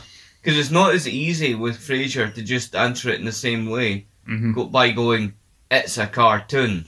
I know. But Aha! It's TV. magic There you go. That's how it happened. It's telly. of television. A man can come from his home with no passport, no luggage, no plan, and be on a plane to Acapulco. Yay! The magic of television. Anyway, Frasier's on the plane with women. It's- It seems to be hitting it off fairly well Well, at first. at first, Lar- he gets he's on the plane reading a magazine, No, he's not. is he not? No, he's I'm, I'm pretty sure- sure they're sitting down as the, the episode starts. Oh, yeah. That's they sort of they're chatting, and then the woman asks him what why he was going, and instead of saying, "Oh, I, I- it was a very last minute spur of the minute decision thing," he then decides to be brutally honest and talk about what happened with Laura, with, yeah. with Laura, and then basically, "Oh, when you said you were going to Mexico, I said I'll tag along." So you just got on this plane because of me? Then he goes up and immediately she turns to the stewardess and says, "That's what say." It's like, "Sure, you're lucky. Usually this plane's really full." so there's plenty of empty E seats for her to go to. So it basically f- he scares this woman off, Yeah. and a woman behind him basically comes up and says, "Like, how nice do you think of a gesture that is? Like, I would be happy someone came to the airport for me." And that. Yeah. So Fraser, not wanting to talk like overhead like that, like looking back at her, needs to come around and sit between her and this guy that was there, and like not even having a, because there's a space between them, doesn't even have any second thought. Think that man might be her boyfriend or husband. He just presumes and sits next to her, and he turns and turn- turns out that is her husband. He's like, excuse me, I've I I forgot to order my kosher meal, and then this woman lets him sit in a different like row that's Yeah. empty. So the woman goes off. He's sitting on his own, and he's reading the magazine. So he's like. I'm assuming by this point he's thinking to himself like, "Fuck, what have I Yeah. like now I'm going now I'm on a plane to Mexico and the woman I was hoping to sleep with is now fucked off." Yeah. Thinks I'm a creep. So Then, then he's reading the magazine. and down sits Kelly, played by uh, C- Celia Ward, I believe, or Cella Ward. Uh, that's, that's, I'm just going out how Yeah. her spelt her spell. Oh, I don't know who she is. Uh, she's been in quite a few things actually, but none. Ah. Well, that is one of the too many things to really know her from. I know her from uh, House, where she plays House's uh, ex-wife. Oh, And she also appeared, she had a brief run on uh, CSI New York for a while as well. yeah. Was she Yeah. one of the peeps? Yeah, she's one of the main ones. I think one of the main female like cast members Was left. she, was she the one that ended up getting shot? I can't even remember. It's been a ages since I fucking watched it. Well, man. anywho, but anyway. anyway, she I think it was one of the main female cast members left, and she came in as a pal of somebody else, maybe of uh, Gary Gary Sneeze's character, Yeah. who again came in and was ruined for a good while. Then again, it's been ages since I watched CSI New York. True. Been ages since I watched CSI. I, I used to actually. I'm pretty sure CSI Miami, New York, and Vegas were always usually on running at the same time. Yeah. Not on the. I mean, not I mean on the same night at the same time, but all running at the same time. So I used to watch all three of them. there was a brief period I was I loved CSI. There was, there's one thing about CSI. If ever it comes on, Mhm. or if ever I'm looking for something to watch that I haven't fucking watched a million times over, Mhm. generally you can put an episode of that on and be gripped by it. Mhm. You know, it's a good show. Yeah. It's a solid show. Of course. Anyway, moving on. and Yeah. Horatio was the best detective leader dude. Ginger guy was the best. yeah, that's from Miami, isn't it? Yeah. I didn't like Grissom as much. Really? Oh. Yeah. Ginger like- guy was better. Anyway, that's that's where I know her from. So she's down, and uh, Fraser kind of keeps looking over at her, and I Yeah, think he, he- recognizes she's in like the magazine. And then She's like, yes, it's me. So you you know she's probably been in the same situation before, so she's Yeah. trying to get ahead out because she doesn't know what Fraser's like. And uh, she said she actually recognises his voice, but she doesn't know where she knows it from. And he says, Yeah. "I'm Doctor Fraser Crane from the radio." Like honestly, I think I've lost count. By the way, Oh, you, if anyone can try and let me know how many times does some does Fraser introduce himself to somebody and they say what from the radio? from se- from all across all eleven seasons. Honestly, every time you watch a Frasier episode, take a drink if they say if they recognize them from the radio, because Jesus, I, I what? It's only when you watch it back I'm looking at it like, Jesus, how f- how much of a reach did radio have back in the fucking nineties? a big reach. Like Didn't we still have televisions with a lot of channels back then? But radio was just as important. I'm just saying. Damn it. Anyway, so they were just chatting, and then she talked about was being a model and that, and that's why Yeah. she's going to Mexico. Oh, I assume that's why you're going to Mexico. And like, oh no, she's going for research purposes because she's a PhD candidate studying like zoology, and her main thing is Yeah. looking and researching iguanas. he goes, hmm, this is usually the part where I wake up. And they seem to be heading off, and then Fraser immediately cuts to Fraser in a bed waking up, and then he and it pans out, and she's there with them. so it looks like the trip to Mexico has worked out very well for Fraser. And Fra- Fraser is lying in that bed looking exceptionally happy with himself. well, it's clearly been a while for him. yeah. He's like, I got some. So he's like, he's like, I know what you're thinking. Last night, walking along the sand and talking about looking up at the stars, and he goes, actually, I was thinking about when that iguana r- ran across your foot and you jumped into my arms. oh yes, you're very strong. Oh, I am a supermodel. and then, so she decide she asks Fraser. Oh, just he first says Fraser, "Uh, would you like to see more of me? There's more. More? and she like, that's- and she's like, they want, they want to see more of each other when they get back to like Seattle and that yeah. but she mentions that she's in the middle of a breakup with a guy who plays for the Seahawks, Yeah. and she doesn't like. She's been she's been in the public eye for being a model and also dating a football player. She just wants to keep it hush hush for now. Like she doesn't like the idea of like things getting out. Like, well, I don't know how much what the real risk is of getting out. I mean, Fraser's a local celebrity, but he's really, I think, um, it's com- in the press's eyes, I think they might care more about the football player than Fraser. yeah. even with the reach as we talked about of radio, but like, and her, she just wa- doesn't want like another relationship that's been like brought out into public eye. So yeah, she like the idea of like not she's afraid not to tell anybody about them. Yeah. She seems very interested. She just doesn't want like there to be a mess. Like she's also learning from her relationship with this football player. So when you really think of it, not a really unreasonable request, No, On I her don't part. think so. but I think it's this request that leads to the big problem of this episode. Yeah. So, like, they decide that they are going to see each other again, but they're keeping it quiet. So, cuts back to the outside of the bus in KCL where uh, Bulldog's getting stuff at the machine, and uh, Ross is like, "You seen Fraser? No, he's not back from the airport yet. No, and he like he goes on like two minutes. Mm. That's a lot of cheese and crackers. So, like, I'm having people over tonight." and then Fraser just comes in, like, "Where the hell you been?" And like Ross is a bit annoyed that he's kind of late. Yeah. Then she's like, "Oh, I got your message, Mister Last Minute." And then she's like, because also it was her that mentioned that she'd been to Acapulco, Acapulco she'd done some other thing. Mm. So she's like, "Ah, following my advice and all that." like, uh, and basically, Future is trying to avoid like talking about how like, I don't want to kiss and tell, not so he's Yeah, trying to yeah. like be respectful, do what Kelly asked him to do, and basically that just I mean immediately leads Bulldog and Ross to believe, "Ah, I struck out." Huh? yeah, struck her out. Like, do you like? Does it ever occur to you that maybe I did meet somebody? I'm just being discreet, and they both just laugh. Like again, assuming that Fraser doesn't want to brag about it. Fraser is not. Have they not learned that Fraser is not like everybody else? That he doesn't.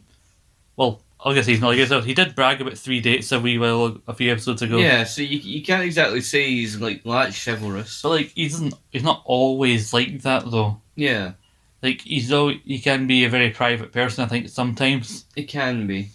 So, you know, like, but I don't like the how the people they just laugh at me and like assume that he just missed out. Yeah, Like he also says they were like, it's because you were hit on by every, everything with a pulse when you went to Mexico doesn't mean yeah. doesn't mean that was the first time I visit. Oh yeah, you just went to see the Acapulco Philharmonic. Cut out to uh, the apartment, and uh, Roy, uh, Martin's doing his exercises with Yeah. Daphne. Like, like laying aside, ten kicks each leg. What does this do? Nothing for you here, but it does get a nice breeze going. so he's lying, he's like, kind of looking like a dog where he's lifting his leg. yeah. And Mar- uh, Nails comes in, he sees his dad, and like, "Hello, Eddie. Good boy, Dad." he just says it just so nonchalantly. then Martin's like, right, I'm done with that now. And uh, that's Fraser's in the shower, and like Hales seems concerned about Fraser's action, actions. Like, and we talked about how he he's it's natural for Fraser to overthink things and overplan, Yeah, kind of like we've seen in that. So, and also kind of four for seesaw. We talked about both F- Crane boys overthinking pretty much every little thing. yeah, So it concerns Niles that Fraser would just get on a plane like that. You never, you never known to known to get on a plane without reservations, luggage, sleep mask. like and he goes, I've seen this with my patients. You know, they go through They had a bad time and they acted out in rash, weird wash ways. Hmm. Did I say wash ways? I said You did say wash ways. Look, I'm developing a speech impediment here. I'm Yep. stumbling over my words. Anyway, Fraser comes in with a glass of like port or something like that, or brandy. He- Yeah. He's rubbing. He's got a towel over his head. I don't know why he needs a towel. He's not got that much hair to dry anyway. Still needs his towel, damn it. Look, I think all he needs to do is step out on the balcony for ten seconds. There, his, there his hair's dry. He still needs his towel. Calm down. And uh, they're asking him again. He's being quiet about the whole thing, with Kelly. Yeah. And Martin again seems like, ah, struck out, huh? Like, there's nothing wrong with it. I'm just saying I feel bad for you. Like, don't, even Future, like, don't feel bad for me. Like, and I think Future's right to be annoyed because, like, they do kind of come across very condescending here. And that is my big issue here. How, because Future's gotten with very attractive women in the past, and some, especially like when it comes to Niles, like Niles has seen, he's gotten people of really high Yeah. cultures, and like when he met the woman at that benefit very Yeah. high standing, like upper class women. But like, and so the Do idea you, of do you Fraser, feel that the characters are you you would you say that the rest of them are out of character yeah, fairly, because like as such? Fraser's yeah had a string of bad luck and all that, and he was never the most popular, but like he's managed to get attractive women in the past, Yeah. and so only so it's it's only seems to them so attractive for Fraser that the story he's telling is true. Because obviously the idea of her being a model and the PhD going that which she tries to explain upon hearing it from somebody else other than her, Mm. yeah, that is a bit hard to believe. That on that respect, I get you. But the But fact everything that he's- else, the way everyone kind of union points, they laugh at the idea of it. This Yeah. is really harsh. Like That's Fraser, what- I get you on that. so Fraser like explains, like she happens to be a very famous supermodel, and he mentions the breakup with. Yeah. her. She asked me to keep it quiet. Her, I asked you to re- not to repeat this to anyone, and then Niall just goes, "I encourage you to do the same thing." like you think I'm lying, don't you? Like I'm, I'm I'll prove it to you. And he goes to get proof, and uh, like Martin and Niles both laugh, basically, or like this is laughable and all that, and like. He, he See- comes walking back in with the magazine picture. Oh, no, before that though, uh, yeah. Right, Martin. So Martin and Niles immediately think he's nuts. Yeah. Daphne, for a while, for like the briefest point, think still has some faith in him. She's like, "Why would you? I've never known Doctor Crane to lie." And they're like, "Look, not with that president. He used to forge letters from Leonard Bernstein and said they were pen pals." Oh, yeah, No. remember, remember that. Just remember me, he used to run in going, Got another one from Lenny. Although, of course, when he said his Broadway debut was Carbo, when everybody knows it was on the town, that's when we knew it was a fake. Yeah, that's that's what gave it away. Sloppy Kid Ryan was also a clue. But then he comes running back in with the magazine page, and Daph- Daphne has a very funny line here. I find. Yeah. Well, he comes in. He goes, "Look," and she she takes a look at it. And like, oh, look, a picture. Yeah, that proves it all right. No, that's, that's a bit later on. oh, is that later on? Like, I remember there's a point where they, men- he mentions her name, and uh, I can't remember her second name, but like, Daphne goes, Oh, a lot of people say I look like her. Oh, really? And Fraser kind of is like, like, aye, right. Kelly Easterbrook. I think so, yeah. That's it. But, like, I think you can kind of see where they come from on this side because, to Fraser's credit, if he had managed to somehow get a photo of him and her together while they were away, Yeah. that would have been proof enough, I think. But the fact that he just so happened to have a magazine picture, because a magazine picture doesn't prove that they're in a relationship, it just No. proves he knows who she is. Yeah, So I and get, that, that in itself does seem a bit creepy. Like, look, see, I've got a picture of her. Look, see, yeah, it kind of does.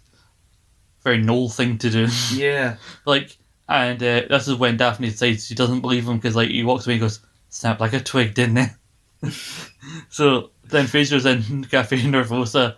He's on the phone here. He didn't realize she was in town, so he arranges to meet up with her for lunch. yeah, and then he, he's on the phone making reservations, reservations as they come in, as like Martin, Daphne, Yeah. and uh, Niles. And like, oh, really? And like he's going off like, you know, she'll be, she's been, she worked out quite a first. She's been in Hawaii and all that. And he walks like, Mm. mm. Paul thud. Man, come on, even a fake supermodel would have, would have dumped him by now. yeah. And like, you know, when he when he had this Leonard Bernstein um, obsession, like when we confronted him, he, he was all happier about it. They didn't have to keep up the charade. This is what we need to do from now. Like, and then again, this overly harsh. now Martin goes. He doesn't even get this full sentence out before he starts laughing. Like maybe we'll show up there, and maybe there will be a gorgeous supermodel draped over Fraser. And even while he's, he couldn't get that laugh, in, they were all laughing. Like, oh, we could use a good laugh. like Stop acting like dicks. Poor. Fre- I just feel bad for Fraser in this episode. I think again, again, it's just a change in character for these people just to further the plot of the episode. I get the idea, like not believing them, but like you don't have to be. I, ki- I You kind don't of have- feel. I you don't kind have- of feel like you want to go over to Fraser and grab him by the shoulders, take him away, go, it's alright, man, you no like cunts. It's fine. I don't know. I got your back, man. like I know obviously they've the way they orchestrate the episode to they keep they just mi- keep just missing her like Yeah. they do at the restaurant. Again, it's well well timed for like well written and all that to help further the story. It's just the way these main characters are acting, and then Kelly comes to the restaurant to tell Fraser that she can't Yeah. uh, can't stay because she's a problem with her. She needs to move these One of iguana the eggs and that. incubators broke. Yeah, so she needs to move him to another chamber. Yeah. And that she needs to go now. It's an emergency, and that. And I was okay. I'll catch up with you later. And he's just so he decides to stay and have a bit of caviar and a, bit, of wine. caviar and whatnot. Mhm. and I do, I do like Daphne's line here because they show up and just see Fujinina by himself, and they obviously think again he's still delusional. Yeah. And Daphne's like, "My God, nobody's bought me caviar. and I'm real." Real. And they just look at her like, "Maybe this is a family thing." like, hey, Fraser, and then like, "Oh, you just missed her and all that." And then again. Also, the timing of they having to show up again as she's just left Yeah. it just helps add further fuel to their like speculation that he's gone mental. Yeah. And uh, goes like, "Listen, Fraser, like we love you. You don't have to keep pretending. Like we actually think I made this woman up. Like, like we don't. Look, we love you no matter what. Me, Niall, Daphne. Leonard Bernstein. I knew you'd throw that back in my face. Like, like and I goes, she got she got called away in an emergency. That would be a modelling emergency. And again, fucking Niall's. I don't like his twin in this bit. We go, oh, that would be a modelling emergency. Like, how do you know that's not an actual personal emergency here? Yeah. But then again, he doesn't think this woman's real. Yeah. But you know, I just don't like. I don't like a lot about this episode. Okay. I, I know. I know. Um, I'm running out of ways to how to describe it. But then uh, there's a bit where he just explains the whole zoology part of it. yeah. And then there's about it's just a pause, and then Martin just puts his hand and he's like, "We, love, you." son. And Fraser just storms off. and then uh, he shows up as Kelly's there. She was gonna leave him a note, but then she also sees him there. yeah. I managed to move them all my eggs to another chamber. Ah, I hope you didn't put them all in one basket. Why does everyone think that's funny? I think it's funny. and so she talks about how she got selected to go on a research team to Galapagos Islands Yeah. but she'll be away for two months and she leaves in the morning. Vija feels sad because that might mean their relationship ended sooner than they hoped. But then they end up uh, sleeping together, so Yeah. they, they have one thing. Well, they hope they'll have one nice memory to. Yeah, Remember like, Spy? and they so would have had Fraser not gone insane. Now, I know this leads to them eventually seeing Kelly and eventually realizing that Fraser was telling the truth, right? Yeah. But I think it, I think it's just as well that it ended the way it did because if Kelly just if they didn't like see Kelly before she left, and Fraser may or not may or may not have just moved on and accepted that she was gone and like that wasn't going to work out, Yeah. they would still would have assumed that he was nuts or and that he just finally just decided to move on. Yeah. So so at least this helped prove that Fraser wasn't Insane. not fully yeah, Yeah, not to the extent fully. not to the extent he made it up. He's just a bit mental. Yeah. Just a bit mental. So Fraser's lying there, she's asleep, and Fraser feels that this is a problem opportunity to get a photo of them together, because because he needs proper photographic proof that this is actually real. Yeah. But you have to think that the flash would probably wake her up. Come on, And the noise. like, but also you get a bit of good like, non like, mostly physical comedy or something like that of him casually sneaking out, getting the camera, and sneaking back into position. Mm. like no, no words were spoken; it's just all in the actions. Or, do you know, he could have woke her up. Mm-hmm. He could have woken her up and said something like, I want to get a nice picture of us before you go away. Being sweet about it. Mhm. He didn't have to be creepy. I know. And then he takes it, and then he wakes up, and he immediately hides the camera. So at first, it, it looks like he's got away, but she can hear like, the photo being kind of Yeah. printed out. And she sees it, and she goes mental. Like the idea from taking a photo of her while sleeping next seems all creepy. Well, Rightfully so, she is pissed rightfully off. so. I mean, you don't. I don't think anyone would appreciate someone taking pictures of them whilst they're sleeping. And then also, she she assumes she was he he was either going to show it to people or try and sell it. Yeah. Also, that's paranoia based on the fact that she is a mo- she is in the public eye and all that. yeah. And like, what are you gonna do? Show it to your friends back around the office? No, just no, my no, immediate- just my immediate family. And he's trying to reason with her, and just as she like, she can't keep pressing the elevator, but it's taking too long. She wants to get away from Fraser, but she's able to go over and say, "Do it the stairs." Just as The They come- elevator door opens and they're coming out. like, she's Mister, you went to the stair, went downstairs. Like, you can catch her if you want. Martin walks up to Like, Like, he's he's he's very He's robes up. He's like, "Come on, Fraser, let's get you back inside. I am not crazy." I am Ah, dating a supermodel as Oh, well. no, just- oh, no, right before that. Oh, I've- how could I forget? it? Probably Oh. Fraser's one of Fraser's best lines of the episode, if not the best. And he says that in the restaurant, like, "There's nothing wrong with going to a club and come back empty-handed." But I didn't come back empty-handed. I came back I with came back with you, two huge handfuls. handfuls. like I am dating a supermodel as well. Just Was going to the Galapagos Islands to inseminate iguanas.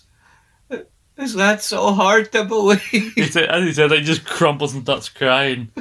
And to them, it seems like he's finally accepting that Correct. he's because I think even he's realized, even though he knows it's real, he's realizing how saying it out loud how silly and how crazy it sounds to other Yeah. people. And just that moment, Kelly comes storm back in and then sees Emma. Oh look, an audience! And then starts yelling at him and starts ripping like the thing out the camera. yeah. And calls it one that we. I've seen a crook under a lot of rock and seen a lot of scaly creatures. You are the slimiest thing I've ever seen. And just storms off, and Finch just casually stands back Uh, up. well, what do you think of me now? I know, like, even though he should be ashamed of himself, because she's now vindicated and proved that he wasn't, he was telling the truth, he suddenly, all, Uh, told he's, you. he's still just like, ah, what do you think now, eh? told you. the thing is, a lo- their expression doesn't change all that much. No. I, I, was- I was I was hoping for more shock. Like I wanted that scene to continue another minute just to get their proper Do reaction. you want them to have a proper reaction so you could sit there along with Fraser and go, Ha! See, told you! I was hoping for some vindication here. like I feel for Fraser feeling, and so the it's a really weird end credit thing because it doesn't make any sense. Come on. He's just lying there, Eddie's in the bed, and he's licking his face, and Fraser looks like he's gonna kick Eddie out of the bed, Eddie out of the bed, but he just like ah fuck it, just leaves Eddie there and lets Eddie continue licking his face. Yeah. It doesn't make any sense. It doesn't tie into anything else in the episode. No. It's just odd. And I, I must make two points. And I, I'm sorry if I was repeating myself, by the way, during this episode, but talking about why I didn't like it. But like, No, no. it's just so. It just seems all some out of character for Niles. Like, cause Ni- For all of them. yeah, Well, let's like, say. cause, like, 'cause then we had the bit that ah, because he tries to point to a wine glass. That was the bit you were talking about. That yeah, yeah. oh, that proves it. And then she gives us like concern, like, Yeah. can you believe this guy's Yeah. he's went mental. Look, there are two wine glasses! That proves it's alright! I Snide looks 101. know. No. Check the nick. But no, two points I'll make. One, I know it may have seemed like I was a little silent on that one, but first point, I didn't want to step on your toes on that one. You seemed like you had a whole focused rant about that one. It was an episode wide rant. Yeah. And two, I, like I say, I was a little busy today, so I'd only seen a few of them and had a few of them to memory, Mhm. you know. And like I say, that's not one I watch a lot. I I probably would have watched this back. if- I, I watched it when I was watching the full series, Yeah, like back when I yeah. first got the box set. Yeah. I think it's maybe the first time I've probably watched the full episode back since Since. because obviously I need to for purposes of chronology Yeah. if we're going through it. It's not, it's not one I would go out of my way to watch it because I don't really like it that all that much. Yeah, yeah, you're kind of iffy about that one. It's, So- a, it's an okay concept for an episode, but again, I just don't like the character way the characters act. So you kind of you rating So it's this ver- one down to middling? I'm between middling to them because obviously a lot of it is my own yeah, thing, but like Yeah, I'm keeping it not for me on full down because again the premise is decent. It's just how unchar- again how it's- it- uncharacteristically all it- We've that. talked before characters somehow change or do something out of character mainly because it's for the purposes of furthering the plot of the episode, and then it's completely they're completely different in another episode down the line or something yeah, like that. yeah. So like, yeah, it no, just I seems, get you. The, the characters do seem very odd, very un un. And plus, I'll, and plus, I'm not paying for them because I like the idea of like how they, how they just flow from the end of season four and into this episode. Yeah, like keeping the whole plot line going. Like, and I love how, but I don't get how again how Niles is surprised about Fraser acting rash when the whole purpose of him going to the airport, on when he was one of the people vocally telling him to go, Yeah. was to do something impulsive. Hmm. So like, what what changed, Niles? Hmm. See, further for dangling ever close to a down, but I'm keeping it in middling to down. Nah, What what are you what are you? I'm meddling. your thunder minute. Yeah, because like it's not as, even without that, it's not as if it's like the best episode. Because and I know usually we would argue against Mates and Doyle feel like an episode and the other one doesn't, but Yeah. like it's not as if this is there's much that you can really argue against in here. It's it's rare that both of us have had a, a rating we both agree on a middling, Mm. you know? Yeah, but mine's is dangling Yeah, ever yours is- precarious like on that tightrope of down. Yeah. Well, what a good album title that would be. Tightrope of down. That would be a great album name. That'd be a great stoner album. hmm I could get Patent high pen- to that album. Patent pending. Patent Yeah. pending. Sours. Leave it. Because we, cause we hear somebody with that name, we're gonna know it was you. And we're gonna sue. Because we wouldn't have, we wouldn't have made money any other way. Oh, and speaking of note, first hire lawyers. yes. Mental note. The girl knows too much. if I had a lawyer, I would sue you so bad. if I hadn't packed away my pencil sharpener, I'd give you such, Such a a stabbing. stabbing. if I had packed away my letter opener, I'd have given you such a stabbing. Anyway, so If you want to vote for me, a guy who has served his community, or vote for this sleazy lunatic. Simpson wins in landslide. but alright, I know it seems like a weird way it ended after we talked so positively about season four. But to be honest, we like we had to get that episode kind of out of the way, and I wanted to do this with the other two episodes because of the way it just flows into each other. yeah. But honestly, like it'll get better from here because episodes two, three, like six, like the next five or six episodes that we've got to talk about, in my opinion, hit after hit after hit, good one after good one. So I think. season starts out, episodes are shittle. hmm The rest solid. Especially because uh, I didn't realize there were three episodes that were always on like Channel Four. I would Yeah. watch that you know once or twice before it, like probably watching the series start to finish. And I didn't realize at the time because they never usually tell you what episodes or what season they were from, but Yeah. most of them were usually later episodes. They were there in this midpoint, like season five, six, Mm. or they were randomly like, season ten or eleven episodes that would air. But so I didn't realize until actually watching them where they were actually placed. So a couple of these episodes that we're going to talk about are episodes that I would have seen before Yeah. on Channel 4, so I have fond memories of them.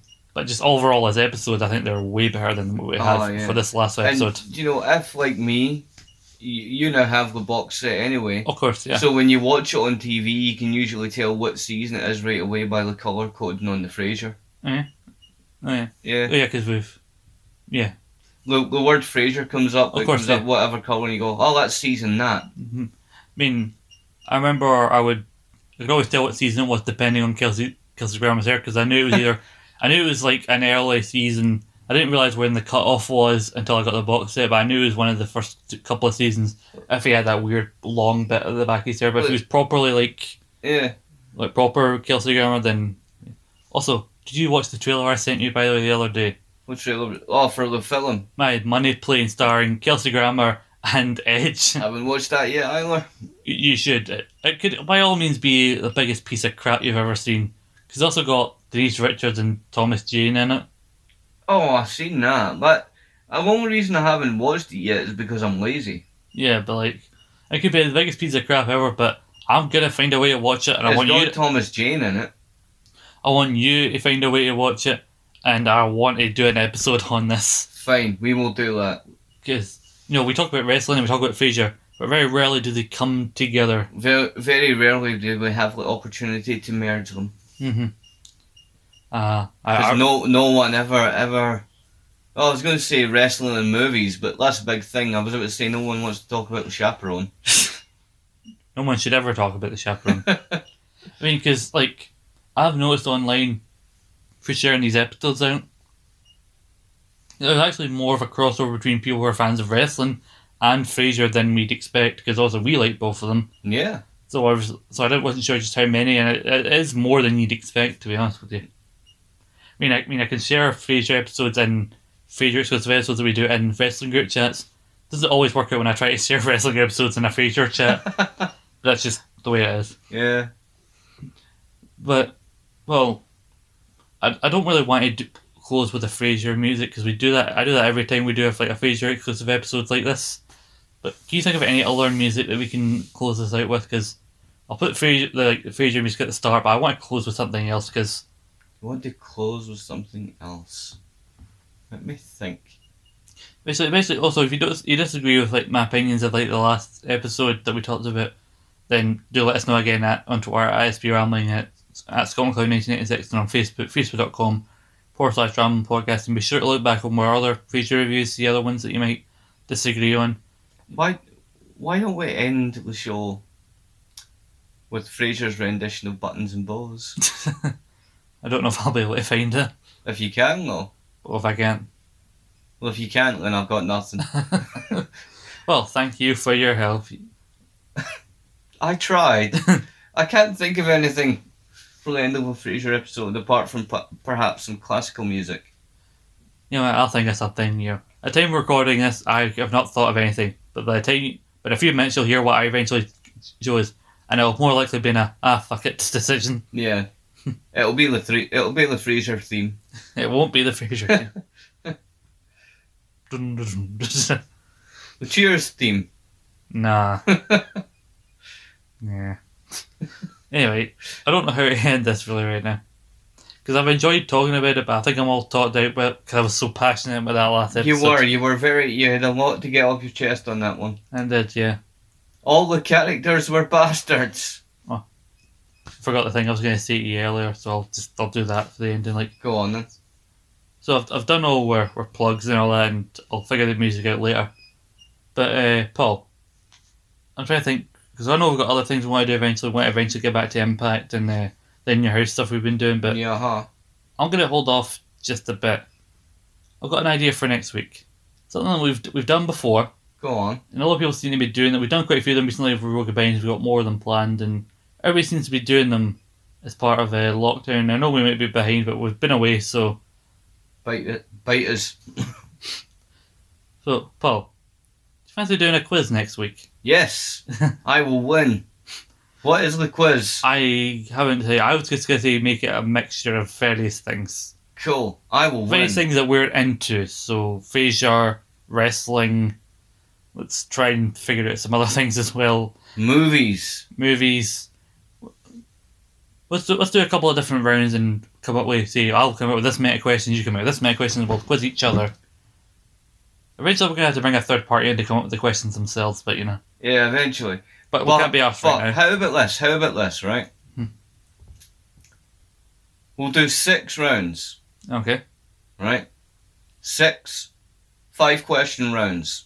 Well, then five each. Like I asked you five, you asked me five, or Well, we'll we'll figure that out as we go, right? But I'll I will ca- I will do three of the categories. and then you'll decide for. each- I'll decide the category. All right. right? Because we've got to figure out some way to do this so we don't fucking no one knows the answers to this shit, you know.